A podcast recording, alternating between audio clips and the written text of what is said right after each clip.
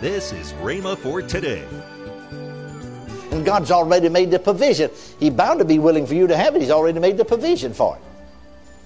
And He wants you baptized with the Holy Ghost more than you want to be baptized.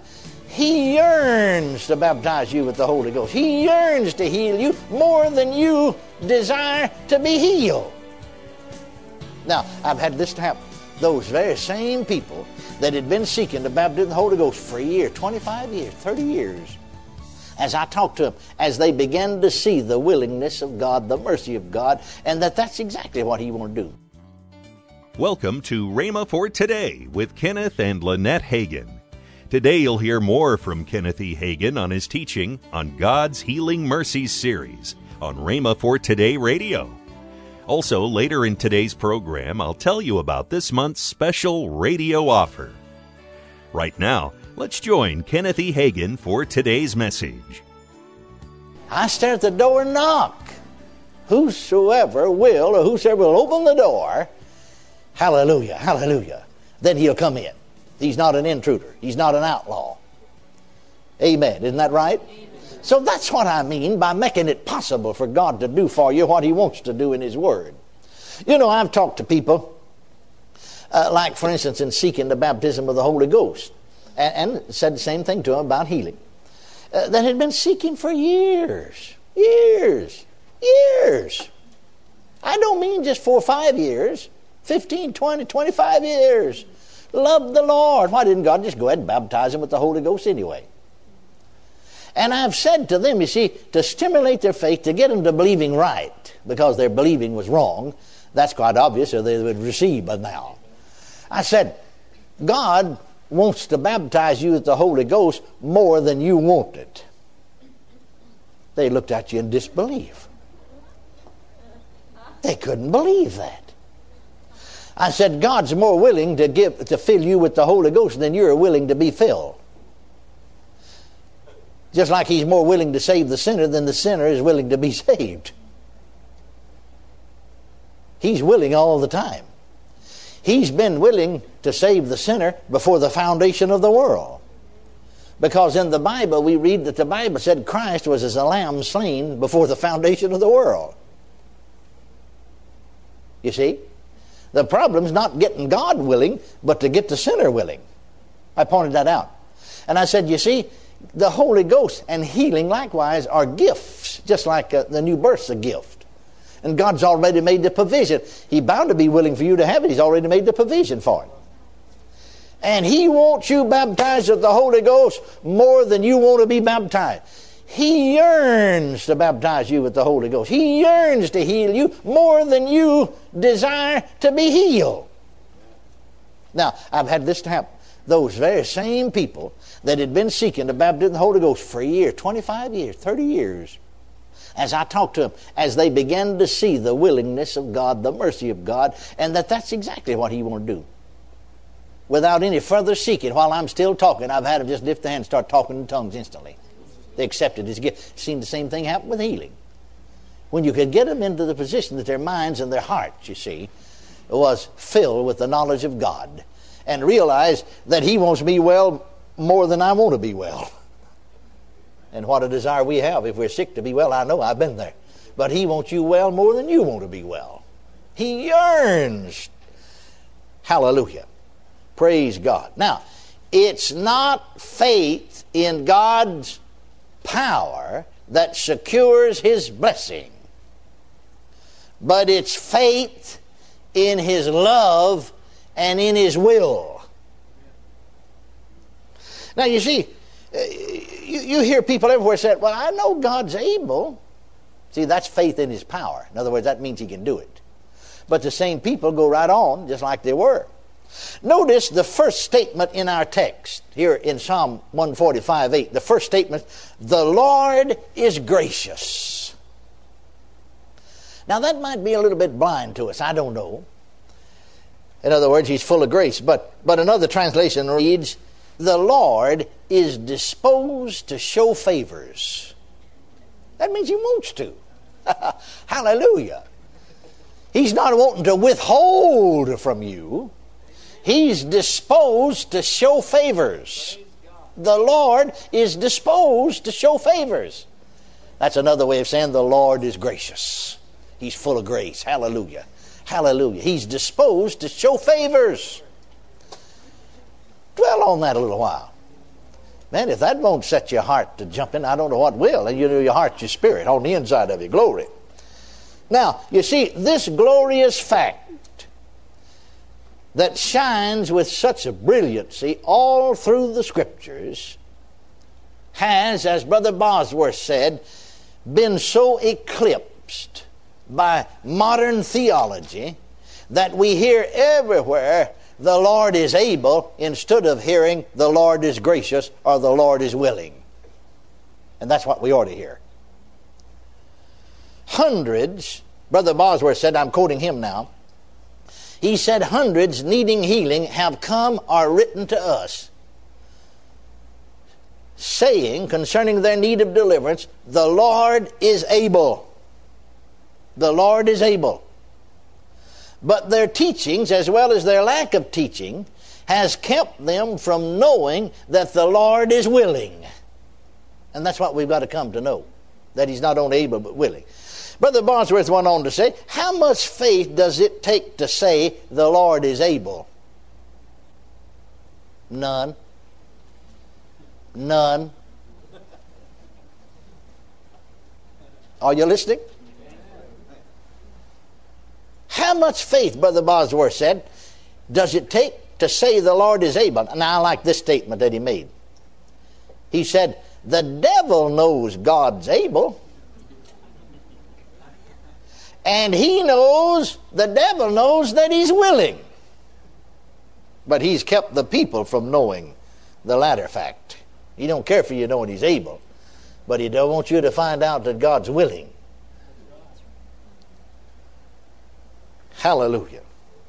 Now, Brother Bosworth went on to say, Satan is willing we shall magnify the Lord's power because he knows that's not enough sufficient basis for faith. But he knows the Lord's compassion and willingness is a sufficient basis for faith. Let's magnify his compassion. Let's magnify his willingness. Now, Brother Bosworth went on to say, before praying for the healing of people, we have to wait to teach them the Word of God until they can say, The Lord is gracious or willing, instead of saying, The Lord is able. Brother Bosworth went on to say, This is exactly what Jesus had to do before healing the leper who said, If thou wilt, thou canst. He showed his willingness so that the man could really expect healing. Well, now you know, if you've been in these classes, of course, many folks haven't been here, but some of you have, that again and again we've, we have presented many, many, many scriptural proofs of the Lord's present willingness to heal. But even when we advance from saying he's able to saying he is willing, this is not enough. The word willing, as Brother Bosworth put it, is too tame to fully express God's merciful attitude toward us. Now let's look at some scriptures concerning God's merciful attitude toward us. And of course, his merciful attitude toward us reveals his willingness toward us. Look at Micah, the seventh chapter, 18th verse. It says, He delighteth in mercy. Now, I want you to hold in mind that mercy does not just have to do with forgiveness of sin, it has to do with healing. You could read that like this He delighteth in the mercy of forgiveness, He delighteth in the mercy of healing. Remember the 103rd Psalm? Third verse, you know, remember it said, Bless the Lord, O my soul, and all's within me. Bless his holy name. Bless the Lord, O my soul. Forget not all of his benefits. His benefits. Remember, the text said here, The Lord is gracious. The Lord is willing, is disposed to bestow his favors. Well, his favors would be his benefits, wouldn't it? The Lord is disposed to bestow his favors. So the psalmist has said, Bless the Lord, O my soul, forget not all of his favors or benefits. What are they? Well, here's two of them who forgiveth all thine iniquities, who healeth all thy diseases. Hallelujah. Isn't that what he said? 103rd Psalm, 3rd verse? Bless the Lord. Oh, my, my, my. Uh, you can just stop and have a shouting spell right there. Just have a camp meeting on the 103rd Psalm, the 3rd verse. Would be a better place to camp, would? Glory to God. Hallelujah. Well, he delighteth. What does he, God, delight in? Micah, the 7th chapter, 18. He delighteth in mercy. Now, don't just think about how merciful he is to forgive. Think about how merciful he is to heal. All right. We have his attitude more fully expressed in Second Chronicles, the 16th chapter and the 9th verse. This is the attitude of God, hallelujah, toward mankind. Notice, Second Chronicles 16 9. For the eyes of the Lord run to and fro throughout the whole earth to show himself strong in the behalf of them whose heart is perfect toward him. Now, this text exhibits the fact that our Lord is not only willing, but eager to pour his blessings in great profusion upon all those who make it possible for him to do so. Because he said he's, he's running around looking for somebody Welcome to Rhema for Today with Kenneth and Lynette Hagin. You can find more great materials by Kenneth E. Hagin, Pastor Hagin, and the rest of the Hagin family by visiting our online bookstore. Right now, I'd like to tell you about this month's special radio offer. This offer begins with the three CD series Discovering Jesus by Kenneth Hagin. Next in this offer is a CD from Kenneth E. Hagin entitled Christ the Deliverer all this for the special price of $18. Call toll free 1 888 Faith 99. Again, call toll free 1 888 Faith 99. You can also order online at rhema.org. That's R H E M A dot O R G. rhema.org. Or if you prefer to write to Kenneth Hagin Ministries, our address is P.O. Box 50126, Tulsa, Oklahoma 74150. We always love to hear from our listeners, so write in or email us today and become a part of Rhema for Today. Right now, let's join Kenneth and Lynette Hagin we have a special day coming up. Mm-hmm. It's called International Rhema Day, yes. Sunday, May the 3rd. Yes. And somebody said, Well, what is International Rhema Day?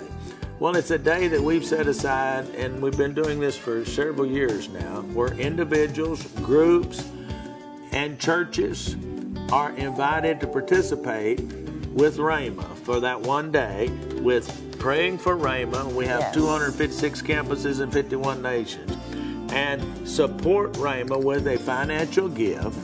And then to tell others about Rhema. That's right. And, and get students here, people that you think that would benefit from coming to Rhema. Yes. That's what International Rhema Day is all about. If you want to know more about it, you can go to rhema.org slash IRD yes. and find out all about it. But we would welcome you as an individual, as a group of people, or as a church to get involved with us on International Rhema Day, and I want to thank you ahead of time for doing that. Call 1 888 Faith 99. That's toll free 1 888 Faith 99. Tomorrow, Kenneth E. Hagin will continue his message on God's Healing Mercies series. That's tomorrow on Rhema for Today with Kenneth and Lynette Hagin.